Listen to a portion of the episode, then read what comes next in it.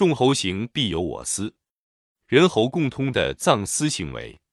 在纽约市区的一个较偏僻的巷子里，研究者在墙角留下五元美金纸币，然后快速离开，隐藏起来。有人走过来，低头看到纸币，捡了起来，东张西望，左右无人，把钱往口袋一塞，往前走了。研究者又布置一次五元纸币在墙角的游戏。又有人来了，这次是一行三人，其中一人看到了纸币，用脚踩住。若无其事的踏下来绑鞋带，顺手一摸，神不知鬼不觉的钱就进了口袋。他跑上前去逼上原来同行的人，绝口不提往刚捡到的意外钱财。一个下午的观察，研究者花掉了一百五十元。结论是未经不食是现代人的神话，而众人行必有我思的行为则绝不是例外。Mark Hauser 是我十年前在加州大学的一个学生。他最近也做了一个类似的实验，不过对象换了，地点也换了。他跑到波多黎各附近的一个小岛上去观察四十九只猴的掠食行为。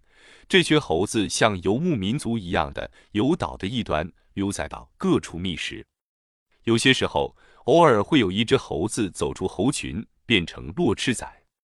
研究者很快对准这只落单的猴子丢下食物，然后走开。问题是。这些猴子会不会通知其他的猴子来共享佳肴呢？结果很有趣，大部分的猴子都会发出一种特别的叫声来通知其他的猴友，但有少数的猴子也会前腾后顾一番，然后找个较隐秘的地点就自我享受起来。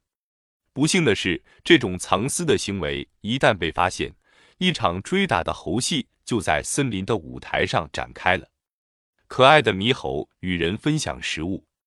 Mark 追随这群玉猴已经两年多了，他们开始时对他张牙舞爪，敌意十足，但渐渐的，他们就习惯了他的跟班了。最近，他给我写了一封信，信里说，有一个下午，我躺在营帐里休息，忽然听见猴子们发出找到食物的特殊叫声。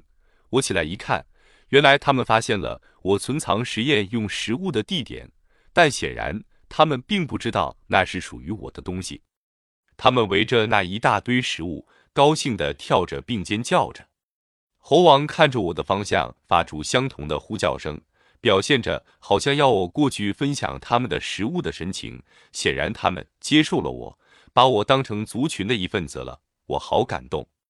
比较大都会的人和这丛林中的猴，我觉得猴性比人性可爱多了。